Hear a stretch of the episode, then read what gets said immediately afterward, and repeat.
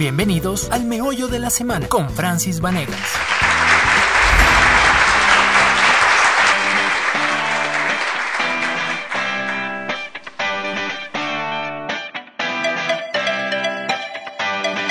Gracias, gracias, gracias a todos quienes religiosamente se conectan a la señal de radio I99 98.9 FM en Guayas y Los Ríos y también en el www.i99.com.es en el mundo.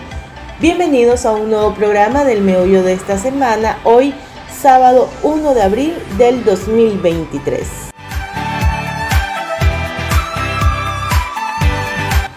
Iniciamos un nuevo mes, el cuarto del año. Abril no está etimológicamente fundamentado. Sin embargo, se relaciona con el significado de abrir o inicio. Esto debido a la asociación de la primavera donde se abre la tierra, las flores y básicamente todo florece.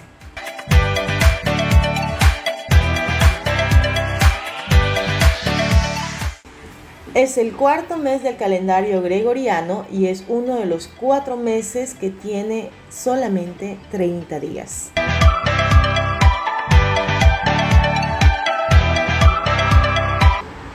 Aquí te vamos a detallar algunos de los días festivos y fechas importantes que encontrarás en abril. El 2 de abril se celebra el Domingo de Ramos, Día Internacional del Libro Infantil y Juvenil y el Día Mundial del Autismo. El 6 de abril es el Jueves Santo, Día Internacional del Deporte para el Desarrollo y la Paz, y el Día Mundial de la Actividad Física. El 7 de abril, Viernes Santo y el Día Mundial de la Salud. El 9 de abril es el Domingo de Pascua. El 13 de abril es el Día del Maestro. El 14 de abril, el Día Mundial del Arte. El 16 de abril, el Día Mundial del Emprendimiento. 21 de abril, Día Mundial de la Creatividad y la Innovación. 22 de abril, Día de la Tierra. El 23 de abril, Día Internacional del Libro. Seguimos. El 27 es el Día Internacional del Diseño Gráfico. El 28 es el Día Mundial de la Seguridad y la Salud en el Trabajo. El 29 es el Día Internacional de la Danza y el Día Mundial del Veterinario. Y finalmente, el 30 de este mes se cierra con el Día Internacional del Jazz y el Día Mundial del Matrimonio. Son extensas las razones de conmemoraciones en este mes de abril, pero este mes en particular tiene un gran significado en el calendario litúrgico para los cristianos católicos, porque se celebra la Semana Santa, que es la pasión, muerte y resurrección de Jesucristo, los misterios centrales de la fe. A la Semana Santa se le llamaba en un principio la Gran Semana, ahora se la llama Semana Santa o Semana Mayor y a sus días se les dice días santos. Este año 2023, la Semana Sagrada empieza el domingo 2 de abril y culmina el domingo 9 de abril. Cada día tiene un significado y lo revisaremos aquí.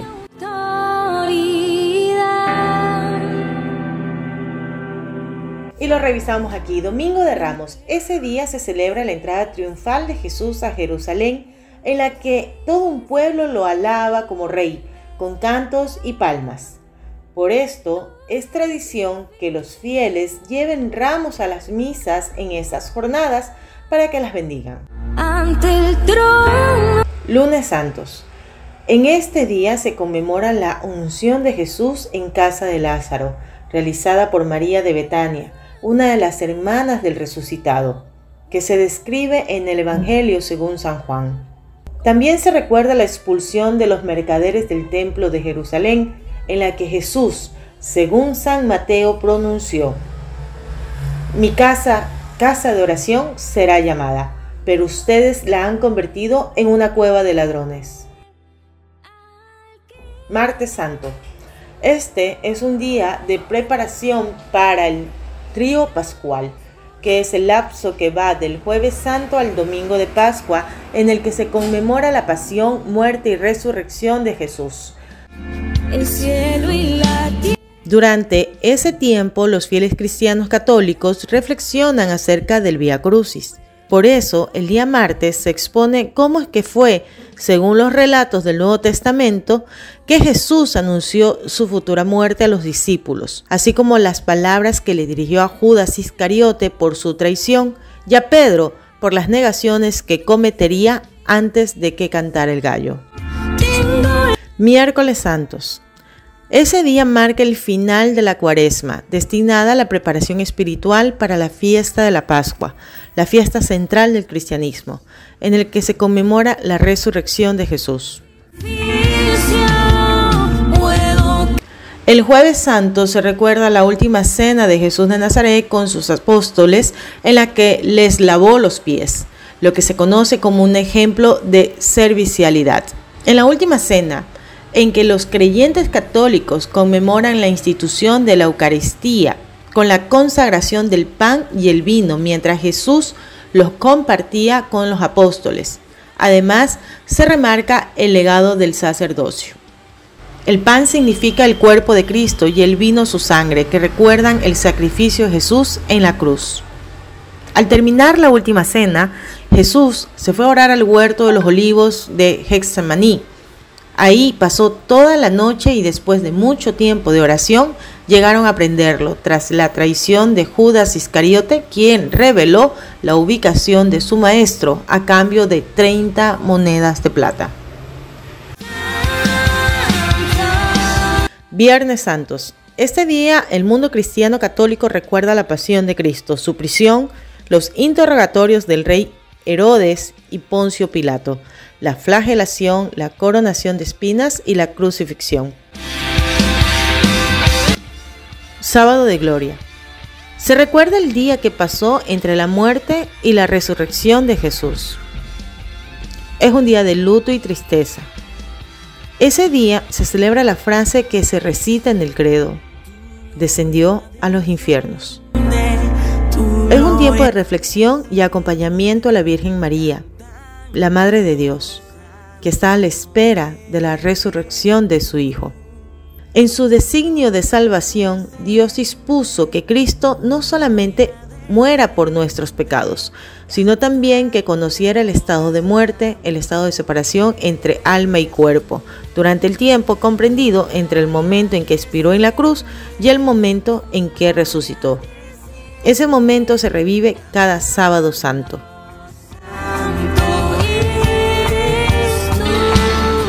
Domingo de Resurrección o Pascua. Es el día más importante y más alegre de la Semana Mayor, ya que se recuerda cómo Jesús venció a la muerte. Jesús le dijo, yo soy la resurrección y la vida, el que cree en mí, aunque no esté muerto, vivirá, y todo aquel que vive y cree en mí, no morirá eternamente. San Juan 11, 25, 26.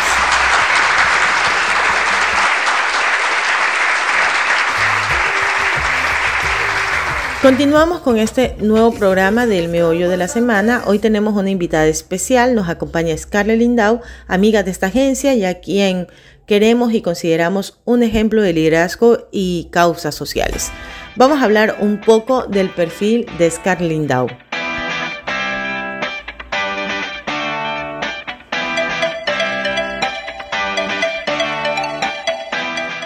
Scarlett Lindau es ingeniera comercial graduada de la Universidad Metropolitana en Guayaquil. Actualmente cursa la maestría en Administración Pública de la Universidad Pública de Santa Elena. Ha laborado en el ámbito privado como asesora en temas de vinculación corporativa con la comunidad. En lo social, ha liderado exitosamente a través de su fundación Amor, Fe y Esperanza, FundaFes, proyectos como la vitaminización de los habitantes de la provincia del Guayas para el fortalecimiento del sistema inmunológico como medida de prevención ante el contagio del COVID-19, entre otros. Qué gusto tenerte aquí en este nuevo programa.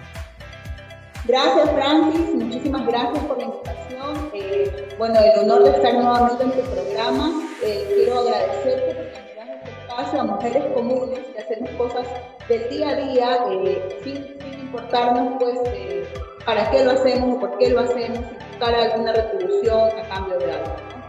Y vamos a empezar por ahí, Scarlett. Justo yo te comentaba off record que sería muy importante eh, poder como que fragmentar, ¿no? Por etapas tu vida para poder darnos cuenta en qué cosas o qué obstáculos como mujer has tenido que sortear para poder llegar el día de hoy en donde estás, que estás justamente eh, direccionando esta fundación y generando este liderazgo de empoderamiento eh, hacia las mujeres. Cuéntanos un poco de este tema, Scarlett. Bueno, Francis, vivimos en una sociedad en la que no es fácil ser mujer, ¿no? Eh, nosotras mismos a veces nos cuestionamos mucho el hecho de somos madres, somos trabajadoras, somos esposas, tenemos diferentes roles, cumplimos diferentes roles en la sociedad. Y si bien es cierto, a veces nosotras mismas somos muy críticas con nosotras. Eh, por ejemplo, se me ocurre, la mujer que quiere trabajar y que es madre, ¿qué dice o qué decimos normalmente? Ah, está descuidando a sus hijos. O la mujer que prefiere quedarse en su casa cuidando a sus hijos en lugar de trabajar, muchas veces hemos emitido el comentario y decimos, es una mantenida o le gusta que la mantenga. Entonces, es difícil eh, conseguir algo en una sociedad en la que constantemente nosotras mismas nos estamos recriminando muchas cosas. Y, y me, me, atrevo a contarte una experiencia que tuve hace muy poco. Hace dos días atrás estaba consumiendo algo en una panadería y de repente veo y me llama la atención ver a un papá con su niña de aproximadamente dos años. Y él pues salía del trabajo porque se lo veía que andaba internado con su niñita, parece que la retiraba de algún vacacional en la tarde. Y él se, eh, se iba a la parte de atrás del carro a preparar el biberón a la nena. Entonces yo me lo quedé mirando realmente con, con mucha, eh, hasta cierto punto, admiración. Entonces digo, y después me cuestiono y digo, ¿por qué no siento esa misma admiración por las mujeres que lo hacemos día a día? Que cumplimos un rol de pronto de empresarias, de directoras, de, trabajadoras en alguna, en alguna eh, entidad y llegamos a nuestra casa a hacer lo mismo, a preparar la comida, a atender a nuestros hijos, a revisar los cuadernos, a revisar que la maleta esté completa para el día siguiente. Y a la final lo hacemos de una forma tan eh, metódica o pensamos que es parte de nuestro trabajo, de nuestra cultura, de nuestro rol, y no nos exalzamos por eso. También debemos de sentirnos eh, completamente eh, convencidas de que lo que estamos haciendo no es fácil y que también merecemos un poco, pues, de gloria en, en, lo que hacemos en el día a día, que aparentemente son cosas sencillas, pero que tú como mujer y como madre me has de entender y debes de saber que no es fácil tener un día matado en la oficina y llegar a tu casa a atender a tus hijos, ¿no? Nos sucede muchísimas, yo creo que en esta, en esta década, ¿no? Que tenemos que un poco sortear estos dos roles, ser madre, ser profesional, pero hay un tema muy particular y que me gustaría topar contigo también y que tuve la oportunidad de tratarlo en la Universidad eh, Estatal en Quito, y era eh, la participación de las mujeres en la política, Scarlett. Tú estuviste hace poco como candidata a concejal, puesto 1, distrito 3, por el Centro Democrático, eh, por si bien recuerdo, ¿verdad? Correcto. ¿Cuál es de la experiencia? ¿Es la primera vez que, que caminabas a, la, al panorama político, Scarlett? Sí, fue mi primera vez. Este, y bueno, mucha, mucha gente, mi, mi, familia, mis amigos me preguntaban, Scarlett, ¿cómo así tomaste la decisión de participar en el área política? Y bueno, realmente, Francis, lo que me motivó a, a participar fue el hecho de que si como fundación este, yo puedo atender a 500, a 600 personas diarias, porque lo hacía pues con lo que lográbamos conseguir, porque cabe recalcar que nosotros manejamos eh, gestión propia, ¿no? Lo que sí, el lucro, además. Creo que es súper importante mencionar que FundaFest, que es la fundación que dirige sí. Scarlett Lindau, es una fundación que viene ya trabajando más visiblemente a raíz de la pandemia y que ha tratado el tema de vitaminización en los sectores de mayor vulnerabilidad, no solamente en Guayaquil, sino también en algunos otros cantones de Guayas, ¿correcto? Correcto, sí, Francis. Realmente fue una decisión que tomamos luego de pandemia porque decíamos, bueno, ¿cómo podemos ayudar a las personas? Normalmente las personas te donan alimentos, toallas, eh, cosas para tu hogar, comida, lo, lo que normalmente se, se, dona, ¿no? Pero nosotros eh, queríamos llegar más allá de esto. Decíamos, bueno, las personas realmente lo que necesitan ahorita es salud y nadie te está dando salud. Entonces, ¿Cómo podemos hacer? Vamos pues con una campaña de vitaminización donde te aplicamos una microdosis de vitamina C que ayudaba a subir tu sistema inmunológico. ¿Para qué? Con salud tú puedes ir a tu trabajo, puedes llevar a los chicos a la escuela, puedes hacer una vida hasta social eh, más agradable y, con, mayor vitalidad, ¿no? Entonces decidimos pues aplicar estas microdosis de vitamina C. Eh, cabe recalcar que no lo hacíamos una sola vez, teníamos un registro de los lugares a los que vamos y eh, las aplicábamos cada 25 días, entonces logramos aplicar en sectores hasta tres eh, dosis ya eh, cada 25 días íbamos al mismo sector a vitaminizar a las personas. Y justamente ahí es donde podemos ver que una cosa va encaminando a la otra, ¿no? Inicias esta labor social con mayor visualización a través de la fundación y es esta este, ¿qué será? Estas voces ciudadanas, estas voces de la gente a donde, a donde te ibas, donde te acercaban, que te motivan allá a ir por primera ocasión a la política y te lanzas como candidata. Cuéntame un poco esa experiencia, Scarlett. Correcto. Mira, el, el tema es, como te, ya te lo mencionaba anteriormente, ¿no? Como fundación llegábamos a 500 personas, a veces diarias.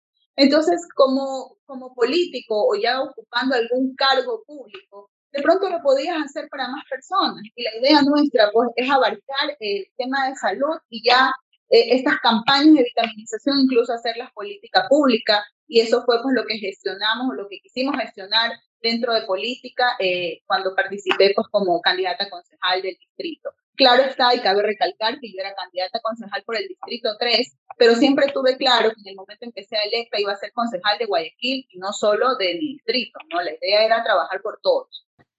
En ese, en ese camino que, que viste, que estuviste, ¿sentiste en algún momento, y esto como para fines de análisis, Scarlett, ¿sentiste discriminación? ¿Sentiste que faltó tal vez eh, darle mayor realce a lo que desde las mujeres o de los espacios femeninos? Porque ahora, de acuerdo a la ley electoral, tiene que ser, tiene que haber una paridad en los listados, tiene que ser 50-50 la participación de hombre y mujer. Pero ya desde el espacio en el que estuviste, ¿sentiste que sí efectivamente se daban espacios para este diálogo, para escuchar sus voces, sus necesidades? ¿Cómo sentiste la participación de la mujer en la política?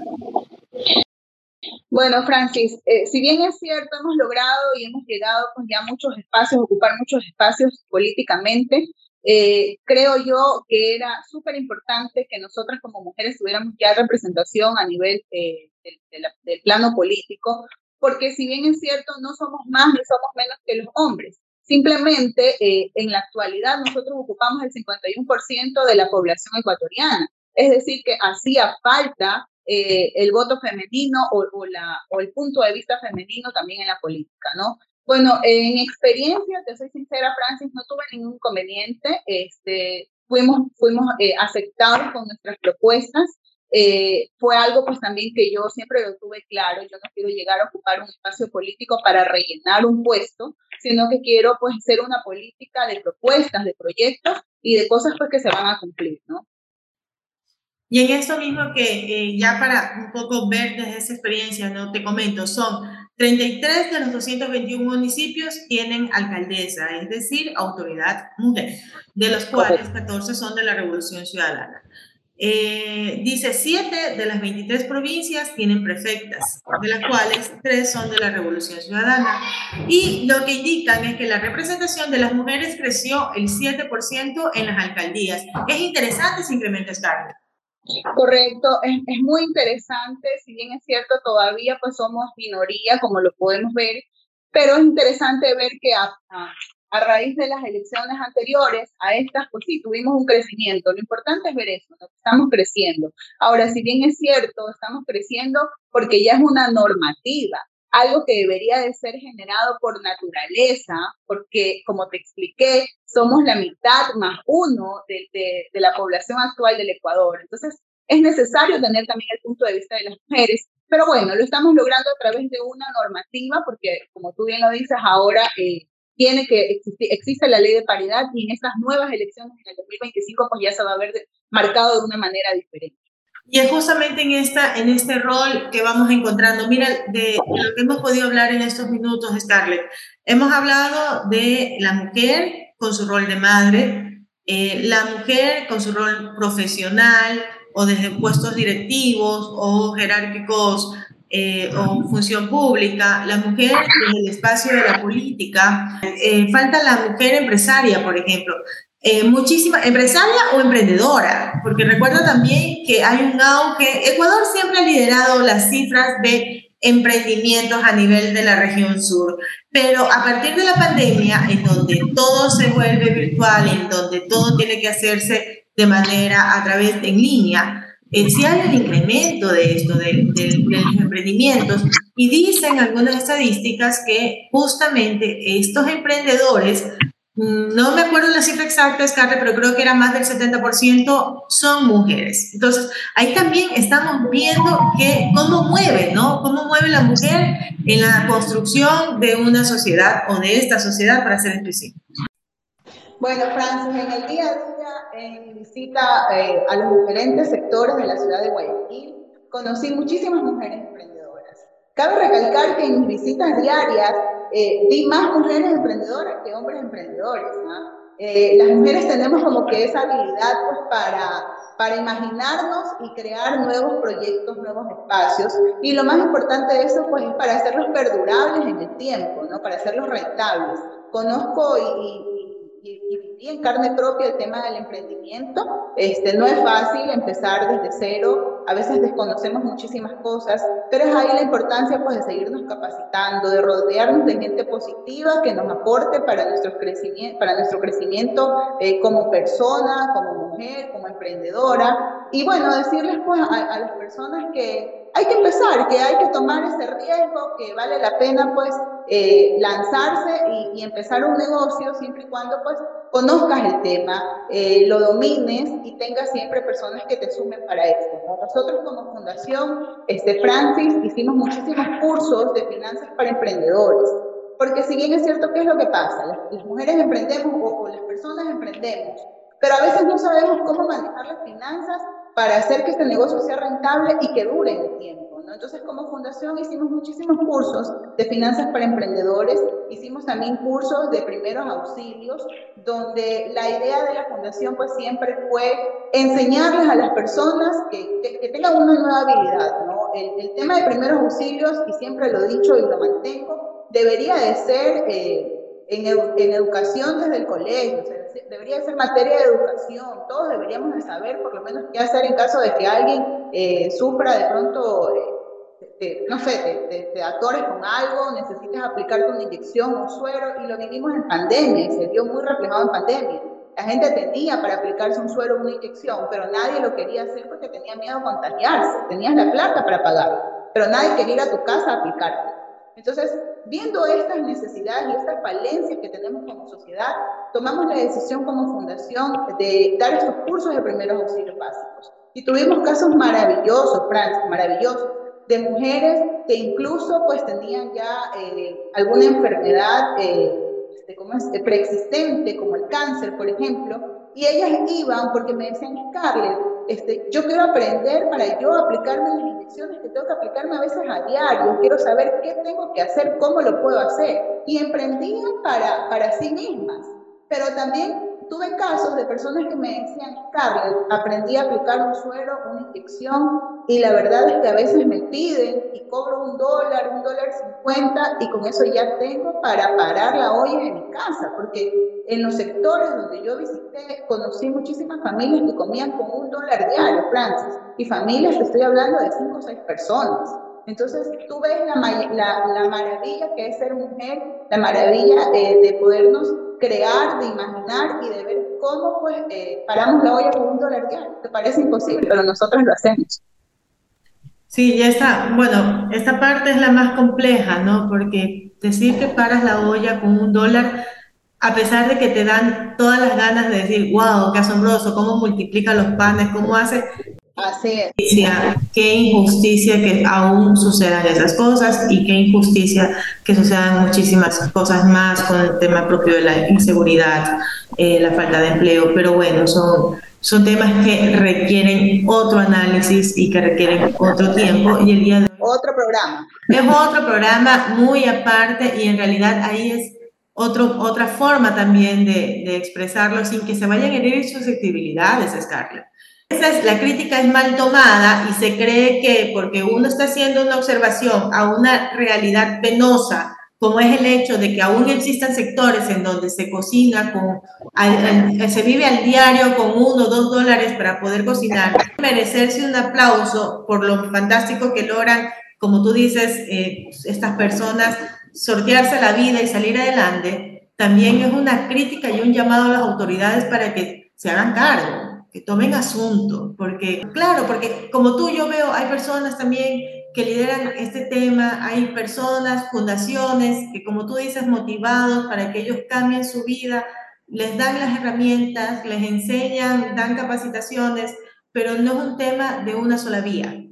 Entonces, en realidad es multicausal y es, como te decía, materia para otro análisis. Pero, Carmen, quiero escuchar tus motivaciones, tus inspiraciones y que te diriges a esas mujeres, a esas mujeres, a esas madres solteras, a esas mujeres emprendedoras, a esas mujeres jóvenes que recién se gradúan del colegio y que no tienen experiencia en nada y que lo único que ya salen, eh, salen del colegio es con una maleta llena de sueños. Y a ellas quiero que te dirijas, Carlos.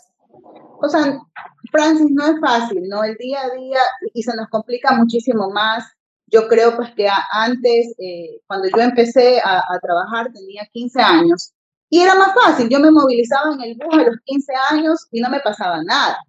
Pero ahora es más difícil para las chicas de ahora. Yo especialmente tengo una hija pues de 22 años y yo digo, las estoy criando en una burbuja, porque yo no permito que mi hija salga sola a la calle, por ejemplo, pero es por la inseguridad en la que vivimos. Entonces, cuando yo visité la realidad eh, es, otra, es otra historia, Francis. O sea, tú conoces y aprendes a valorar lo que tienes, aprendes a valorar todo lo que has logrado. No ha sido fácil, pero le das como que mayor gloria a eso, ¿no? Porque conoces tantas realidades tan distintas eh, de los diferentes sectores y, y quieres mejorar la sociedad. Y creo que los buenos somos más y podemos, y podemos lograr muchas cosas juntos. Es tiempo pues de unirnos, de dejar las revanchas a un lado, basta ya de tantos enfrentamientos entre políticos. Pienso yo que la realidad de la, de la sociedad en la que estamos amerita más bien eh, tomar eh, énfasis en otras cosas.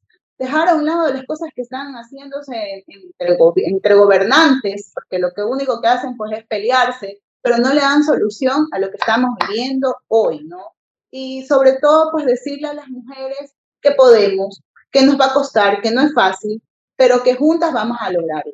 Pienso yo también que debemos eh, de dejar esa rivalidad que existe de pronto entre mujeres, eh, que es bárbara, que entre nosotras mismas nos criticamos, eh, unirnos y hacer una sola fuerza como mujeres y poder salir adelante.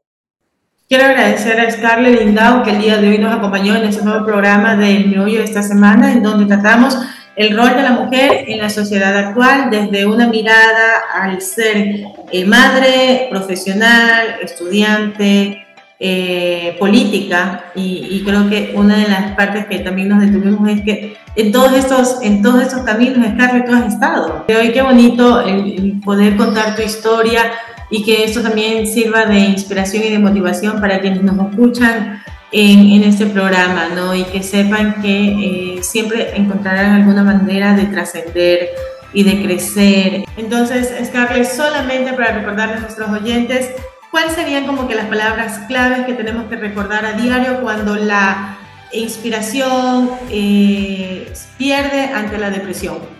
Bueno, recordarles a las mujeres y a todas las personas que todos somos valiosos, que todos tenemos algo, algo que nos hace especial tenemos también algún rol que cumplir en la sociedad. Que lo bonito pues de esto es sobre todo dar más que recibir, es una frase muy trillada, pero la vivo a diario y no sabes la satisfacción enorme que se siente cuando puedes ofrecer algo más, no de lo que te sobra, algo de lo que tú necesites, pero que quieres compartirlo con una persona que de pronto no conoces y recibir esa, esa sonrisa, ese agradecimiento realmente te llena el alma y te deja pues vivir de una mejor manera y creer que y tener la fe y la convicción de que tenemos esperanza todavía de cambiar y que algún día pues vamos a tener mejores días que los que estamos viviendo actualmente. Muchísimas gracias a Scarlett Lindau que nos acompañó el día de hoy en nuestro programa del Mi de esta semana. Soy Francis Vanegas Y nos vamos ya, nos vamos eh, despidiendo del programa con las palabras habituales de mi parte, sea amable, sea educado, sea cortés, sea mejor persona cada día. Recuerde que no se trata de un día más, sino de un día menos, así que vívalo con alegría. Esto fue el meollo de esta semana. Sigue la programación habitual de Radio I99, 98.9 FM. Hasta el siguiente sábado. Gracias, gracias, gracias. Esto fue El Meollo de la Semana con Francis Vanegas. Hasta el siguiente sábado.